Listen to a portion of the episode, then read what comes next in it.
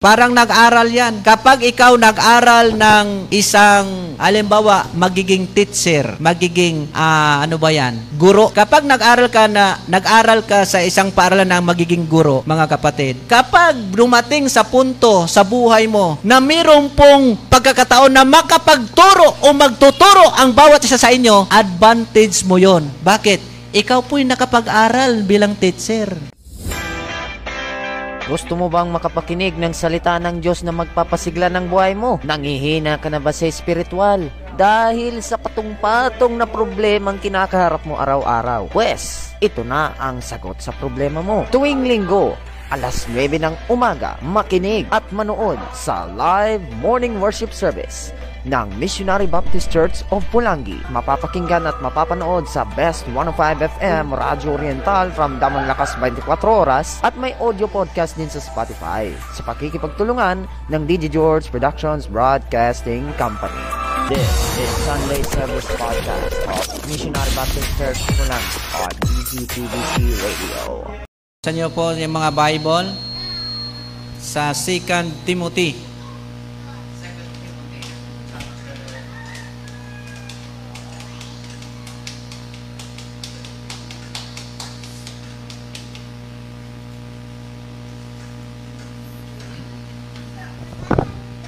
Basahin natin ang verse 11, 12, and 13. Chapter 2.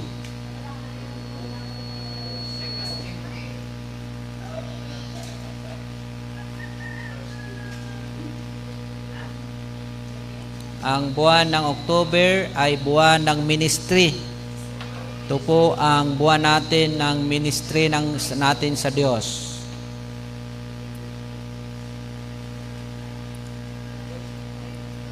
Pag sinabing ministry, anumang bagay na ginagawa mo sa Panginoon, yan po ay ministry. Amen? Pupunta ka ng church, maglilinis ka, yan po ginagawa mo dahil gusto mong maka, maging maayos ang gawain ng Panginoon para yun ginagawa mo para sa Diyos at hindi para kung kanino man, yan po ay ministry. Amen? So, ating title ngayon ay Be Encouraged to be Involved in the Ministry. So, yan pong ating babasahin, 2 Timothy chapter 2, verse 11 to 13. Okay, nakuha nyo na? Tayo tayong lahat bilang respeto sa pagbasa ng salita ng Diyos. 2 Timothy chapter 2 verse 11, basahin natin sa Tagalog. Nakuha nyo na? Meron din tayo sa monitor. Handa. Basa.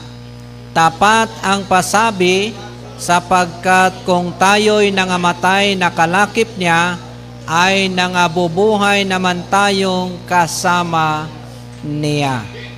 Verse number 12. Kung saan, ta, kung tayo'y nangagtiis, ay mangaghari naman tayong kasama niya. Verse number 13. 2 Timothy chapter 2 verse 13. Handa basa.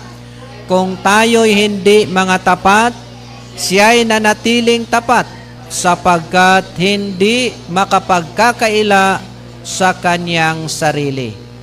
Sumalinaw po yan mga kapatid ang ating pong binabasa sa Bible. Amen? Kaya sana ay maintindihan natin ang mga bagay na yan, mga kapatid. Na kahit po hindi tayo tapat sa Diyos, ang Diyos ay nanatiling tapat sa atin. Amen? Malinaw po yan, mga kapatid. Kaya sana ay maintindihan natin yan.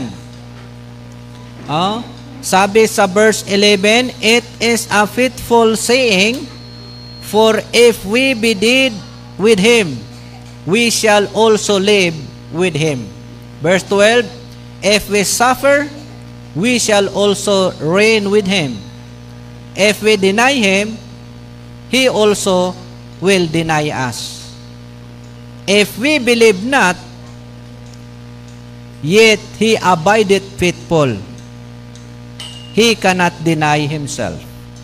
Amen? Let us pray. Lord God, thank you so much sa iyo pong salitang aming nabasa. Salamat, Panginoon, sa pagkataon na makapag-aral kami ng banal na salita.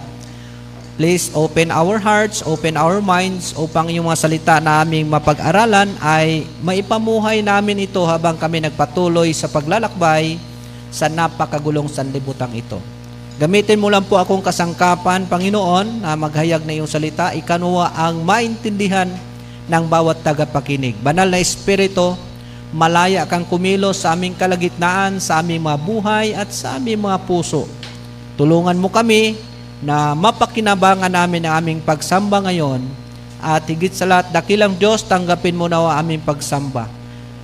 Patawarin kami sa aming mga kasalanang nagawa, sa isip namin, salita namin at sa gawa namin at sa mga kasalanang hindi namin namalayan, linisin mo nawa kami, Panginoon.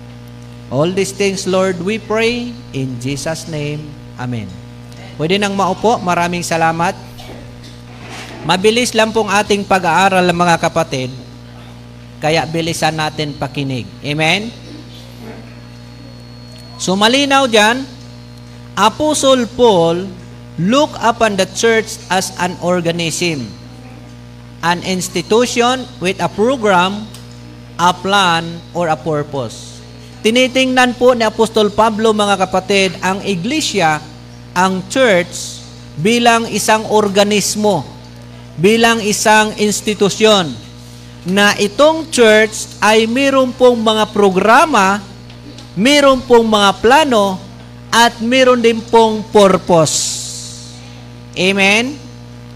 So, every member, mga kapatid, should be involved in the ministry and function in the body of Christ. Dapat po maki-involve, makisali tayo mga kapatid. Oh, sa ministry.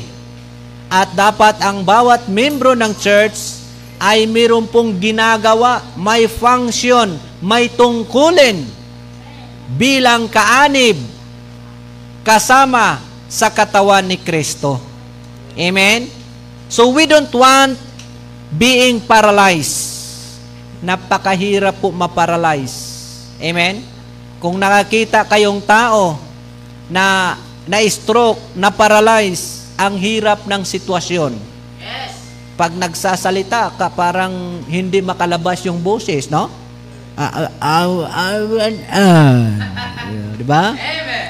Tapos pag naglakad, parang nalalaglag yung isang kamay, nakaganyan maglakad, oh. Oh. oh tapos yung paa, parang, di ba? Ang hirap. Tapos, alam nyo po, karamihan sa paralyze ay wala hong nagagawa na sa buhay niya. Kahit sa kamag-anak niya, sa katabi niya, higit sa lahat, hindi lang siya walang nagagawa, minsan abala pa. Amen? Eh kung mahal natin sa buhay, di man natin pwedeng pabayaan. Yes, tama. Di ba? Kahit papaano, eh, meron din niyang naitulong natin nung hindi pa sila paralyzed. Kaya sa church, mga kapatid, we don't want being paralyzed.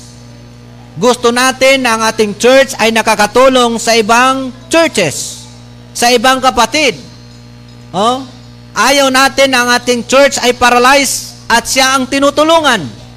Mahirap bagay yung ikaw yung binibigyan? Mas maganda na yung ikaw yung nagbibigay. Amen? Mas maganda na yung ikaw yung nag-aabuloy kaysa ikaw yung inaabuloyan. Amen? Kaya we don't want being paralyzed as a church, mga kapatid. Literally, the Lord Jesus Christ loaded down His body. Ibinigay niya ang kanyang katawan, the church with many responsibilities and tasks, preparing us for His millennial kingdom. Mga kapatid, ang Panginoon Isos ay nagbigay ng mga responsibilidad at mga tungkulin sa mga members ng church bilang pagpreparar sa paghahari ng Panginoon sa darating na isang libong taon. Amen? Kaya dapat maintindihan natin yan. He gave us the responsibility to love. Ang Diyos ay nag-iwan sa atin ng responsibilidad na magmahal tayo sa Diyos. We, we have to love God, we have to glorify God. Iniwanan tayo ng responsibilidad ng Panginoon Iso Kristo na atin pong luwalhatiin, atin pong uh, mahalin ang Diyos. At isa pang responsibilidad na iniwan sa atin ng Panginoon ay to evangelize the world. Atin po silang tulungan ang mundong ito na magkaroon ng kaligtasan. Kaya nga meron tayong evangelization sa pamagitan ng radio program Meron tayong uh, sariling radio uh, ministry, radio station, sapagkat yan po isa na ibinigay ng Panginoong Kristo sa atin na responsibilidad. Ito evangelize the world, instruct believers. Ang church din po mga kapatid ay binigyan ng responsibilidad na turuan ang mga mananampalataya upang sila'y palaguin to be edify believers at higit sa lahat disiplinahin ang mga mananampalataya. Kaya nga kapag sa ating mga sa members ng church, kapag may nakita ang isang pastor o leader ng church na mayroon ng hikaw, pinapatanggal. Dinidisiplina. Amen? Kapag na, na, nakapakinig ng balita na isang kapatid o member ng church ay nagsusugal, ay pinupuntahan ng pastor at sinasaway. Amen? Sapagkat responsibilidad ng church to discipline believers, to provide fellowships for believers. Kaya tayo nag-iisip tayo paano kaya tayo makipag-fellowship sa ibang kat, ibang simbahan, sa ibang iglesia. Tayo dapat mag-provide obligasyon sa atin binigay ng Diyos na mag-provide tayo ng fellowship para sa ibang mananampalataya. Hindi lang po makifellowship tayo, kundi tayo din po inutusan ng Diyos na mag-provide. Amen? At higit sa lahat, responsibilidad natin to care for the church need. Kung anong kailangan ng iglesia ng Panginoon sa church building ay inutusan at binigyan tayo ng responsibilidad na gampanan at tulungan ang ating iglesia, ang ating church para sa pangangailangan nito. Amen? And another responsibility of the church that Jesus Christ gave us is to prepare for the millennial kingdom. Amen? Tayo po'y magprepara sa paghahari ng Panginoon. Ang Diyos ay maghahari, mga kapatid, na isang libong taon, kaya po, ay nagprepara po ang Diyos. Tayo mga member sa iglesia, sa church, ay inuutosan to prepare for the millennial kingdom. So this church, mga kapatid, is to prepare its members to be rulers and ministers for the kingdom millennial. Ayon nga po sa Revelation chapter 5 verse number 10, at sila'y iyong ginawang kaharian at mga saserdote sa aming Diyos at sila'y nangaghari sa ibabaw ng lupa. Malinaw po yan mga kapatid na ang church ay inihanda bilang mga saserdote, bilang mga ika nga mga kapatid, mga ministro, mga tagapanguna, mga rulers, sa millennial kingdom o sa paghahari ng Panginoon. Potentially, we have an incredible future. Tayo mga kapatid as a church ay meron tayong patutunguhan. Napakagandang future. Minsan baga ang mga magulang nagpapakahirap para paaralin ang anak para magkaroon ng magandang future. Amen. Kaya lang minsan yung ibang magulang nabigo yung mga anak ay hindi ho nag-ayos sa pag-aaral. Amen? Sumasama pa sa hindi magandang gawa ng sanglibutang ito. Na ginagawa na ng magulang ang pagsisikap, paghihirap para sa magandang kinabukasan ng kanyang anak. Ganon din po ang Panginoon. Ang Panginoong Diyos, ang Panginoong Kristo ay nag-iwan ng mga responsibilidad sa church upang paghandaan ang magandang future ng Panginoon, ng church. Amen? Anong future ng church? Ay maghari kasama ng Panginoong Kristo sa kanyang paghari sa millennial kingdom. So we are destined to be governors. Yung mga members ng church ay nakatalaga tayo bilang mga gobernador, mga mayor, mga congressman sa kaharian ni Jesus Christ. Kung tayo ngayon ay parang nilalait, bayaran pa tayo ng para bumuto lang, para sila maging gobernador, pansamantalang gobernador, three, three years, wala na. Pero tayo, hinahanda tayo ng Panginoon bilang gobernador sa kanyang millennial kingdom hanggang magpakailanman. Amen. Amen? So we are destined to be governors to rule in fullness under Christ's authority in His millennial kingdom. We are under His coachings. Sa ilalim tayo ng pamumuno at pagtuturo ng Panginoon. Under His testing and under His trainings today. Marami sa mga believers ang hindi sumasali sa mga practices. Anong practices? Practice magsamba, practice umawit, practice magbigay, practice tumulong, practice magmahal sa kapatiran. Yung ibang mga members, hindi nila ginagawa. Oh, marami sa mga believers hindi sumasali sa mga practices na yan. One thing with which Paul encourages Timothy in the ministry is the prospect of a future state or our functions in Christ's future kingdom. Ini-encourage ni Apostol Pablo si Timothy yung kanyang bunga na magpatuloy at titingnan yung darating na paghahari ng Panginoon. So be encouraged to be involved in the ministry. Sumali po tayo sa ministry ng Panginoon. Amen?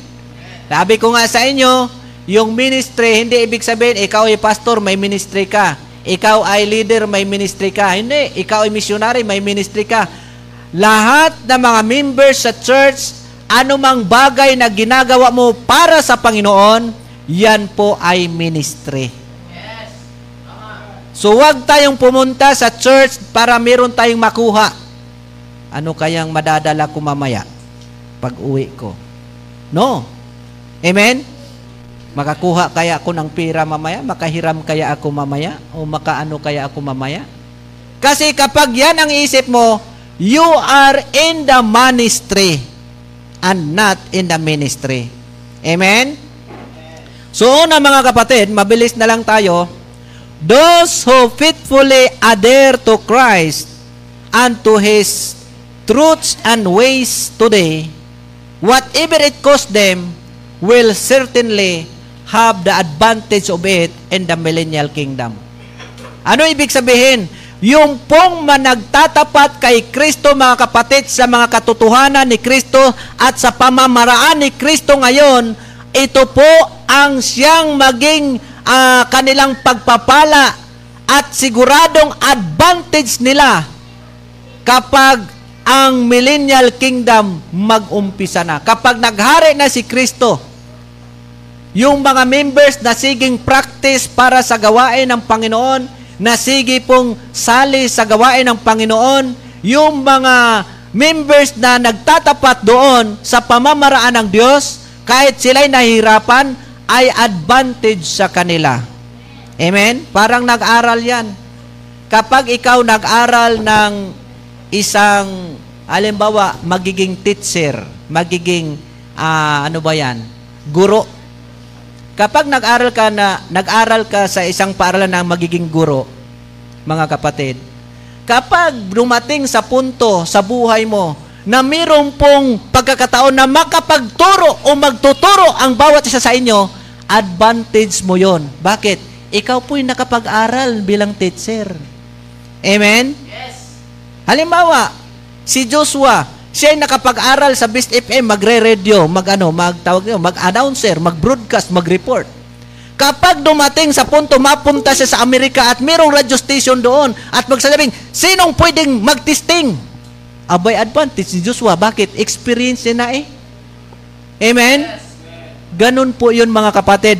Sa millennial kingdom, kapag tayo po'y nagtapat sa Panginoon ngayon, sa pamamaraan ng Diyos, sa katotohanan ng Diyos, bagamat nahirapan tayo ngayon, kapag tayo nagpatuloy mga kapatid, it is, it is advantage for us sa millennial kingdom. Amen? Alimbawa ngayon, kahit sa City Vault, minsan may, uh, may kahirapan, lalo na ngayon, mayroong problema ang GCash Instapay system. Yung iba, nagagalit na. Yung iba, hindi nakapag-antay. Yung iba, ayaw ko na. Oh. Anong mang ibig sabihin? Kapag naayos na ito at umabot na ng 2 years, lahat ng members kasi dito, milyonaryo na. Eh yung umatras, yung umayaw, bebenta ko na ngayong ak, akin doon sa City. Isang libo yun, akin na isang libo, eh, na yun. Ikaw na bahala noon. May mga ganyan eh. Oh? Umatras sila pagdating ng 2 years.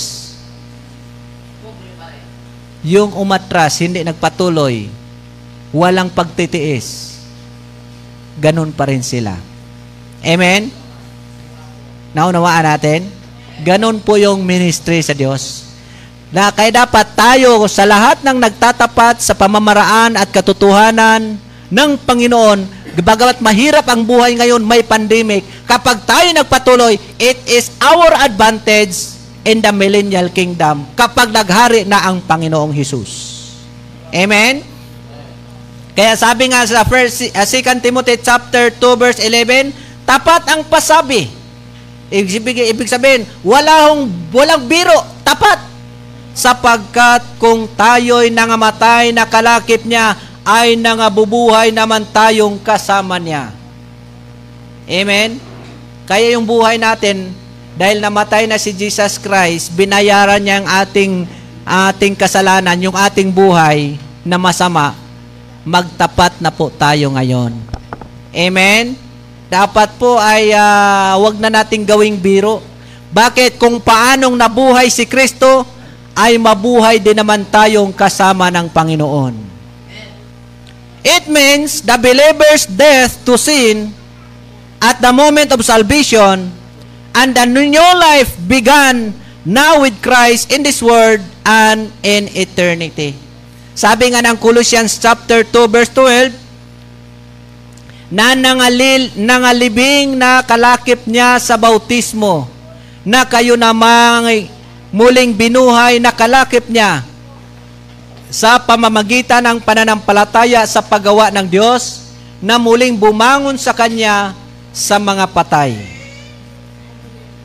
Colossians chapter 3 verse 1, Kung kayo nga'y muling binuhay na kalakip ni Kristo, ay hanapin ninyo ang mga bagay na nangasa itaas na kinaroroonan ni Kristo na nakaupo sa kanan ng Diyos. Ito yung sinasabi mga kapatid, kung kayo nga'y sinabi nyong kristyano na kayo, kung kayo nga'y sinabi nyong ligtas na kayo, kung kayo nga'y sinabi nyong kayo'y tapat sa Diyos, ay dapat hanapin ninyo ang mga bala, bagay na nangasa itaas. Ibig sabihin nangasa itaas, mga bagay na makalangit. Hindi yung mga bagay na makalupa. Amen? Ano yung mga bagay na makalangit? Yung langit na kinaroonan ni Jesus Christ, na kung saan si Kristo nakaupo sa kanan ng Diyos. Kaya pag sinabing pira, pira lang yan. Material na bagay lang yan. Huwag tayong magmahal sa pira. Amen? Ang mahalin natin, mga kapatid, ay ang gawain ng Panginoon. Kaya kung may nagyaya sa'yo, linggo ngayon, maganda ang mag, magtinda sa palengke, maraming binta, maraming tao, kaya marami, linggo lang yung iba nakakaluwas, kaya samantalahin natin, linggo tayo magtinda doon sa palengke. Sabihin mo, iyo na, ayaw namin ipagpalit sa palengke ang aming Diyos. Amen? Colossians chapter 3 verse 2, ilagak ninyo ang iyong pag-iisip sa mga bagay na nga sa itaas. Anong sabi? Yung ating mga isip ay dapat ilagak natin sa mga bagay na makalangit. Huwag sa mga bagay na nga sa ibabaw ng lupa. Verse 3, sapagkat kayo'y nangamatay na. Ibig sabihin, patay na tayo sa mga bagay dito sa lupang ito. Ano bang bagay na meron sa lupang ito? Karamihan dito, may mga sugal, may mga babae, mga bar, mga kalukuhan. No? Sabi ng Bible, patay na tayo doon. Amen? Sapagkat kayo'y nangamatay na at ang iyong buhay ay natag, natatagong kasama ni Kristo sa Diyos. Matapos kang maligtas, matapos mong tanggapin si Kristo bilang Diyos at tagapagligtas, ikaw po ang buhay mo ay kasama na ni Kristo doon sa langit. Amen? So, in conformity to Christ, we be dead in this world. Dapat patay na tayo sa mundong ito. It's, uh, anong ibig sabihin yung patay? Patay na tayo sa pleasure, patay na tayo sa pakinabang, patay na tayo sa honors. Oh? Then we shall be rewarded to reign with Him in a better world. Kapag pat- pinatay natin ating sarili dahil nandito tayo sa mundong ito, patay ka na sa pagsusugal, ibig sabihin, hindi ka na nagsusugal, patay ka na sa waiting. Hindi ka na nagwi-waiting, patay ka na sa pambababae, patay ka na sa panlalalaki, patay ka na sa mga pakinabang, patay ka na sa pride. Kapag ganyan nangyari sa iyo mga kapatid, ikaw po ay mabigyan ng napakaraming reward doon po sa susunod na buhay. Amen? And such being called by grace and having trusted Christ, they suffer shame and reproach, loss of credit and reputation, and sometimes loss of goods and life. Kapag patay ka sa mundong ito, minsan wala kang reputasyon, minsan wala kang mga ari-arian, pero ang maganda naman doon ay malakas ka naman sa Diyos. Amen? Minsan, pinapahiya pa tayo eh. Ah, mga Kristiyano na yan, mga Baptist-Baptist na yan. Wala yan. Minsan, ginaganyan pa tayo. That is normal mga kapatid. Pero lagi nating tandaan, pagdating doon sa paghahari ni Kristo, ay sigurado naman tayong maraming reward. Amen? 2 Timothy chapter 2 verse 12, kung tayo'y nangagtiis, kung nagtitiis tayo na tayo pinag, pinaglalait, no, tayo'y inaalimura, kung tayo nakapagtiis, mga kapatid, ay mga gahari naman tayong kasama ni Kristo. Amen? For example, those who suffered with David in his humiliation were preferred with him in his exaltation. So it will be with those who suffer today with Christ, the Son of David, suffering leads to reigning in glory. So we have nothing to fear to be involved in the ministry. Amen? Wala tayong ikatakot na sumali tayo sa ministry ng Panginoon. Bakit? Sapagkat kung tayo'y sasali sa ministry ng Panginoon, magkakaroon tayo ng maraming reward sa langit. Amen? Pangalawa, matatapos na tayo. It is at our peril if we prove unfitful to Him. Ayon nga po sa ating binasa kanina, kung ating ikaila siya, ay ikakaila naman tayo ng Panginoon. Ano ibig sabihin yan? This commitment to Christ must be total, no turning back. Kapag tayo nangako na magpatuloy tayo sa Panginoon, wala pong atrasan, walang iwanan. Amen? Kapag may problema, walang iwanan. Sabi ko nga sa inyo kanina, yung isang bantay natin sa radio station, nang iiwan eh. O, tingnan mo, napapahamak rin. Kapag ikaw nakakabit, nakakabit sa puno, kapag ikaw ay kumalas sa puno, sanga ka, tiyak, mapapahamak at matutuyo at mamamatay ka. Kung ikaw ay bunga ng isang bayabas at gusto mong tumalon doon sa puno para ikaw ay pumunta sa lupa, sigurado matutuyo kang bunga ka. Amen. Kailangan natin nakakabit sa puno. Kailangan natin walang atrasan. Amen? No turning back, walang iwanan. At prove na po yan mga kapatid. Yung mga nangiiwan sa atin, ngayon sila ay hirap pa rin sa buhay. Pero yung mga nagpatuloy at hindi nang iwan, anumang nangyari, anumang sitwasyon ng buhay, ay mas lalong sumaya ang buhay. Amen? Parang sa Panginoon lang yan. Sa Panginoong Diyos, kapag ikaw ay, mo, isipin nyo na lang, yung pagkamatay ni Jesus Christ doon sa cross ng Kalbaryo, yung mga nang iwan doon, napapahamak baga. Pero yung mga nagpatuloy sa Panginoon, bagamat siya'y patay na, pero sila pa rin nagpatuloy sa Panginoon, sila bagay pinagpapala ng Diyos. Amen? So this commitment to Christ must be total and no turning back. These words is future and provided a solemn warning. If we deny Him, He also will deny us. Kung dinideny natin ang Panginoon, i-deny din niya tayo. There is a denying of Christ in words. Alam niyo po, mayroon pong pagdideny sa Panginoon sa pamagitan po ng salita. The Jew, mga kapatid, yung mga Hudyo denied Christ is come in the flesh. Ayaw nilang tanggapin na si Kristo ay ay darating, oh, dumating sa pamagitan ng laman. And that Jesus is the Messiah and the Creator God. Ayaw tanggapin ng mga Hudyo na si Kristo ang Messiah, si Kristo ang Diyos. So meron pong tinatawag na denying in Christ in words. Some that bore the Christian name, mga kapatid, through the very unworthily have denied Christ through deity. His real humanity and pra, uh, proper sonship. Yung mga nagsasabing sila'y kristyano, mga kapatid, pero hindi nila pinagmamalaki na sila'y kristyano, ay dinidinay nila ang pagka-Diyos ni Kristo.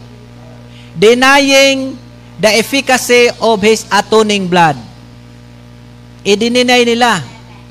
Oh, uh, idininay nila ang righteousness, ang sakripisyo for pardon, justification, and eternal redemption. Hindi lang po may, dina, may pag-deny sa pangalan sa Panginoon sa pamagitan ng salita. There is a denying of Christ in works. Meron din pong pagdideny sa pamamagitan ng gawa. Some people profess to know Him. Marami nags, nags, mga tao na nag-astang kilala nila ang Diyos and do on Him in His person and offices, yet in works deny Him. Sinasabi lang nila na kilala nila ang Panginoon, sila'y kristyano na, sila'y anak na ng Diyos, pero sa gawa nila, napapakita nila na idinideny nila ang Panginoon. Ano ibig sabihin yun? Yung mga nagsasabing kristyano na pero hindi mo matagpuan sa simbahan tuwing linggo. Deny in works. In works, deny Him. Nagsasabi lang silang kristyano na sila pero pinagkaila nila ang Panginoon sa pamagitan ng kanilang gawa. Kristiyano na ako, ako'y tapat na Kristiyano, pero pagdating sa offering, hindi makapagbibigay. Dinidinay nila ang Panginoon sa kanilang mga gawa. Amen?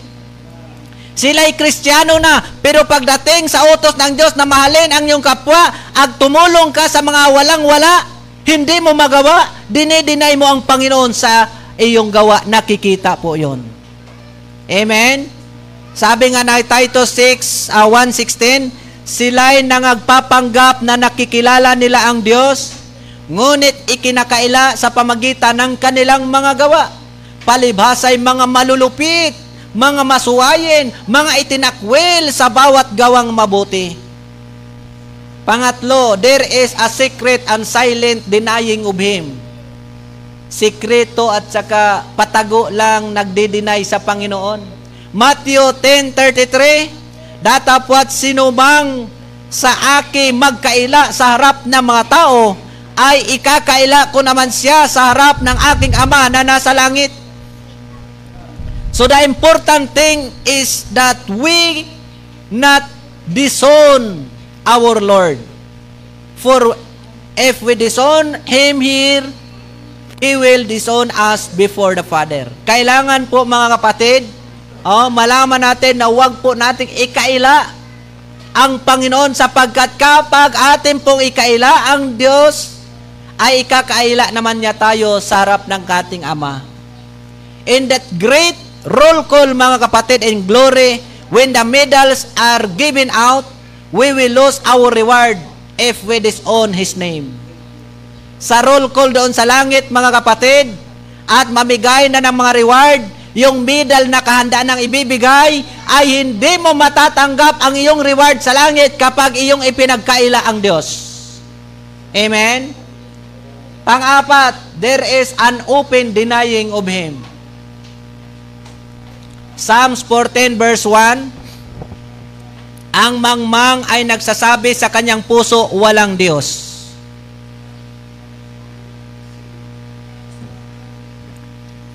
Ibig sabihin yan, nag-deny harap-harapan. Sino yung nag-deny harap-harapan, nagsasabing walang Diyos? Ang sabi ng Bible, yung mangmang. Amen? Yung mangmang ay nagsasabi sa kanyang puso, walang Diyos. Kaya sila'y napapa, nangapapahamak, sila'y nagsisigawa ng kasuklang-suklam na mga gawa, walang gumagawa ng mabuti. Bakit? Sapagkat hindi sila naniniwala na may Diyos. Panglima, there is a partial denying of Christ. Matthew 26:75 And Peter remembered that word of Jesus which said unto him, Before the cock crow, thou shalt deny me thrice. And he went out and wept bitterly. Pang, uh, pang uh, anim, if there is a total denying of Christ, meron po talagang talagang nagdi-deny na sa Panginoon. Pinagkaila na nila ang Diyos. 2 Corinthians 11.4 Sapagkat kung yaong paririto ay mangaral ng ibang Jesus na hindi namin ipinangaral o kung kayo'y nagsisitanggap ng ibang espiritu na hindi ninyo tinanggap o ibang ebanghelyo na hindi ninyo tinanggap ay mabuting pagtiisan ninyo. So what matters in Christ's millennial kingdom is a believer's commitment to Christ today for ministry. Matthew 19:28 At sinabi ni Jesus sa kanila, Katotohanang katotohanang sinasabi ko sa inyo, na kayo'y kayong nagsisunod sa akin sa panibagong lahi pagka uupo na ang anak ng tao sa luklukan ng kanyang kaluwalhatian, kayo na may magsisiupo sa labing dalawang luklukan upang magsihukom sa labing dalawang angkan ng Israel. So may makita tayong radical discipleship. Ano yon? Radical discipleship is a willingness to follow Him totally today and accept the consequences. A willingness to surrender everything to and for the service of Christ is the only path to reward for a better position in the millennial kingdom. Ano ibig sabihin nun? Kapag ikaw ay willing na sumunod kay Kristo, anumang mangyari, anumang kapalit ay magiging masunurin ka pa rin sa Diyos, anumang mangyari ay susurrender mo ang lahat ng bagay para lamang sa Panginoon, yan po ang tanging daan para sa magandang reward at posisyon doon sa millennial kingdom sa paghahari ng Diyos. So Jesus is faithful. Amen?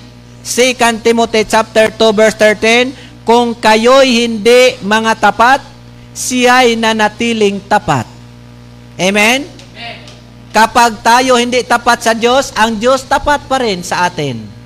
Sapagkat hindi niya hindi makapagkakaila sa kanyang sarili. We must put our faith in Christ. Ilagak natin ating pananampalataya at tiwala sa Panginoon not in our faith or in our feelings because they will change and fail. Yung ating pananampalataya ay ilagak natin sa Diyos, hindi po natin ipaubaya sa ating mga nararamdaman sapagkat yung ating nararamdaman, ang ating pakiramdam ay nagbabago. Pero si Kristo ay hindi nagbabago. Amen? Kaya dapat kay Kristo tayo manalig at hindi sa ating feelings. Yung iba kasi, ito feelings ko ngayon, parang feeling ko, ayaw kong sumimpa eh. Parang feeling ko, nabibigatan ako, kaya next time na lang. Pangit yun mga kapatid. Minsan sasabihin, feeling ko kasi parang ang sarap sumimba kaya sisimba ako. Huwag tayong mag mag maglagay sa ating sarili na sa ating pakiramdam lang. Dapat ang ating pananampalataya ay ilagak natin kay Kristo sapagkat si Kristo po ay tapat at hindi po siya nagbabago. Amen? Ang tao po ay minsan tumalikod kay Kristo, pero si Kristo hindi po kailanman tumalikod sa, sa tao. Amen? Even when believers act faithlessly while in the ministry, God remains faithful. Kapag ang mananampalataya, kahit ang mananampalataya ay minsan nagkulang ng kanilang pananampalataya sa ministry, pero ang Diyos patuloy pa rin sa kanyang pagtatapat sa atin. Amen? Believers in the ministry are secure in Christ's promises. Ang mananampalataya, secure po yan sa mga pangako ng Diyos. This does not give a license to faithlessness while doing the ministry. Ra, ibig sabihin mga kapatid ha, kapag tayo po ay magtapat sa Panginoon, kapag tayo magpatuloy sa Panginoon, ang, oh, ang Diyos ay tapat Kapag hindi na tayo magpatuloy sa Diyos, ang Diyos ay tapat pa rin sa atin. Hindi po yon ang tinatawag na ika nga lisensya para hindi na tayo magtapat. Ay, wag na tayo magtapat. Si Kristo pala, kahit hindi tayo tapat, tapat pa rin naman sa atin. Hindi yung lisensya yan. Sinasabi lang natin yan dito, mga kapatid, na kahit anong mangyari, kahit ikaw ay tumalikod sa Diyos, hindi kanya pa rin tinatalikuran. Amen? So, this does not give a license for faithlessness while doing the ministry. Rather, it aces our conscience when we fail, allowing us to come back to the Father and start anew and involving and doing the ministry which delegated to us. Dapat po ay magtapat na tayo sa Panginoon. Amen? Ibig sabihin lang po dito, kung tayo minsan po ay nakatalikod sa ministry natin, Minsan, napabayaan natin noon ang ministry. Pwede tayong mag-umpisa ngayon kasi ang Diyos tapat pa rin sa atin. Minsan po tayong nakaptigil sa ministry.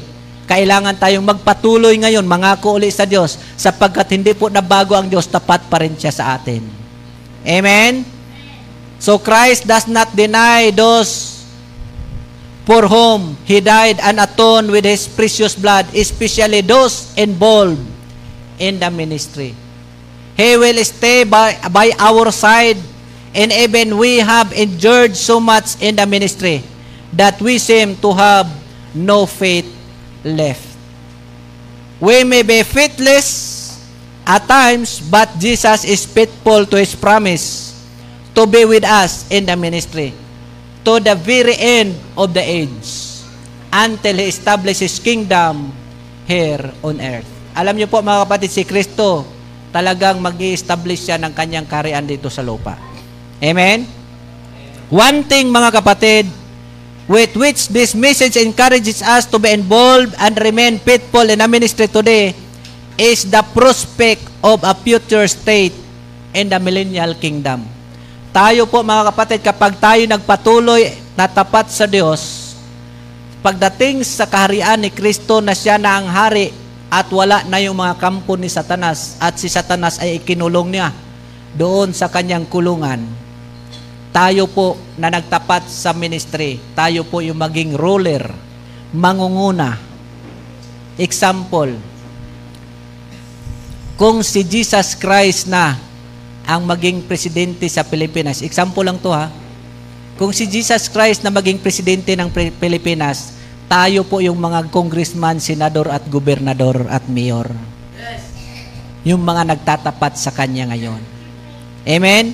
Yung mga naligtas na minsan po hindi nakapagtapat sa Panginoon, sila po yung magiging kasali pa rin sa Pilipinas, pero sila yung pinapangunahan natin. Kaya dapat lang po tayong magtapat sa ministry. Amen? So Christ have good intentions for us for the future. May maganda pong intensyon ang Panginoon sa atin sa darating. Not just saving us, hindi lang po yung iniligtas tayo to avoid hell para wag tayong mapuntang impyerno and live His mansions in heaven. Hindi lang po tayo iniligtas ng Diyos upang wag tayong mapuntang impyerno at tayo tatahan doon sa mansion sa langit. Hindi lang yon. Meron pong magandang intensyon ang Panginoon para sa atin sa darating na panahon. You and I are under His training for we reigning with Him in His millennial kingdom. Kaya sabi ng 2 Timothy 2.13, If we believe not, yet He abideth faithful and cannot deny Himself. So look to Christ Jesus, the faithful one, that we win the victory. Doon tayo tumingin kay Kristo, wag sa ating katabi, wag sa ating kapatid, wag sa tao. Kay Kristo tayo tumingin. Amen? Hebrews 12 verse 2, namasdan natin si Jesus na gumawa at sumakdal ng ating pananampalataya na siya dahil sa kagalakang inilagay sa harapan niya ay nagtiis ng krus na niwalang bahala ang kahihiyan at umupo sa kanan ng luklukan ng Diyos.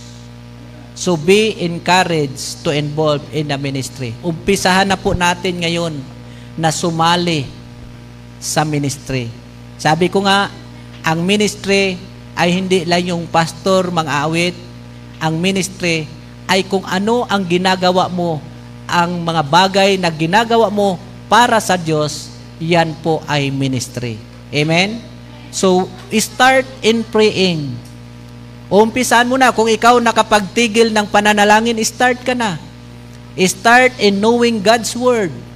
Umpisahan mo nang magbasa palagi ng salita ng Diyos. Start in discovering your gift and abilities. Umpisahan mo nang hanapin ano bang meron kang binigay ng Diyos para magamit mo sa kanyang ministry. Magaling ka umawit, gamitin mo. Magaling ka mag-gitara, magaling ka magsulo, magaling ka magbisita, may pira ka, gamitin mo yan para sa gawain ng Panginoon. Amen? Start in volunteering. Mag, mag-start, umpisan mo na, ako, ako, ako, pwede ako dyan, ganun, mag-volunteer ka. Amen? Simply continue with faith and commitment. Magpatuloy ka na may pananampalataya at may pangako. Amen? Tayo po tayong lahat, tayo po'y manalangin. Lord God, thank you so much, Lord, sa ipong salita namin na pag-aralan. Salamat, Panginoon, sa tulong nyo, sa gabay mo at pagpapala. Salamat din po sa iyo pong encouragement sa amin na kami po ay sumali na sa mga ministry na meron po kayo, Panginoon. At dahil po doon, naintindihan po namin, Panginoong Diyos, na kami po hindi nyo lang iniligtas, hindi nyo lang iniligtas para wag mapuntang impyerno. Hindi nyo lang kami iniligtas para tumahan dyan sa mansion sa langit. Kami po, Panginoon, ay mayroon kang planong maganda sa amin na kami po ay manguna kapag ikaw maghari na sa mundong ito, Panginoong Diyos. Thank you so much, Lord, sa mga kapatid na narito kasama namin sa pagsamba. Salamat din po sa mga kapatid na nakikinig sa radio at mga nakapatid na nanonood sa internet TV at sa Facebook Live. Lord, thank you. I pray, dear God, na please bless them. Pagpalain mo sila at tulungan mo sila. Ingatan mo sila. At isang linggo na naman na aming kaharapin, Panginoon, mula ngayon hanggang sa Saturday, nawa po patuloy kang mag-ingat sa amin at magpala. Patuloy kang gumabay, Panginoon. At higit sa lahat, pagtagumpayan mo kami, ano man pong aming gagawin. Lahat ng hawakan ng aming kamay, Panginoon, ay iyong pagpalain. And we pray also, dear God, na nawa, ikaw mapapurihan namin sa buong buhay namin. Sana ibalik mo kami sa Sunday upang ikaw muli naming sambahin sa Espiritu at katotohanan at paglingkuran at higit sa lahat, Panginoon, ikaw po patuloy naming uh, paglingkuran at luwalhatiin. Salamat ng napakarami sa iyo, Panginoon. Salamat sa iyong presensya. Kano pong bahala sa bawat isa. Mamaya uuwi sa kanilang saling tahanan. Ingatan mo sila kung paano mo sila iningatan pa, papapunta rito, Panginoong Diyos. Pagpalain mo din ang mga church livelihood program, ang City Vault, mga givers, Panginoon, mga tumatanggap ng blessing, at we pray, na maging maayos na po ang GCash InstaPay problem nila, Panginoon. And we pray also sa mga givers na makapag-provide din sila ng Union Bank account number para doon na lang po papasok ang kanila pong mga blessings. Salamat Panginoong Diyos sa City Vault. Salamat sa blessings. Salamat po sa mga church livelihood program. Salamat din po sa church na ito. At salamat Panginoon sa mga livelihood na meron kami. Salamat din po sa PMM. We pray. Pagpalain niyo po ang PMM Panginoon na siyang naging partner namin sa mga gift certificate. And Lord, I pray also na ikaw manguna sa amin magpala. Forgive us of all our shortcomings and all these things, Lord, we pray in Jesus' name. Amen. At amen. Triple amen. Amen. Amen. Amen. Ang pagpapala ng Ama at ng Anak at pakikilakip ng Espiritu Santo ay sumaate nawang lahat mula ngayon at magpakailanman. Amen at amen. Tayo po'y natatapos na. Maraming salamat sa iyong pagdalo at magandang tanghali sa inyong lahat. Sana'y nagsilbing aral sa atin ang mensahe ng ating Panginoon. At sana'y nag-enjoy kayo sa pakikinig sa podcast na ito. Para sa inyong katanungan, komento, reaksyon, suggestion, o di kaya na may magpapa-advertise sa amin, mangyaring tumawag sa mga telepono numerong ito 0995-501-0546 Uulitin ko 0995-501-0546 0907-564-5965 o sa Dr. Sirwin Yap at gmail.com Ako po si Mr. JSA Joshua Santos Adesas sa pakikipagtulungan ng Best 105 FM Mabalos and mabuhay Bicolandia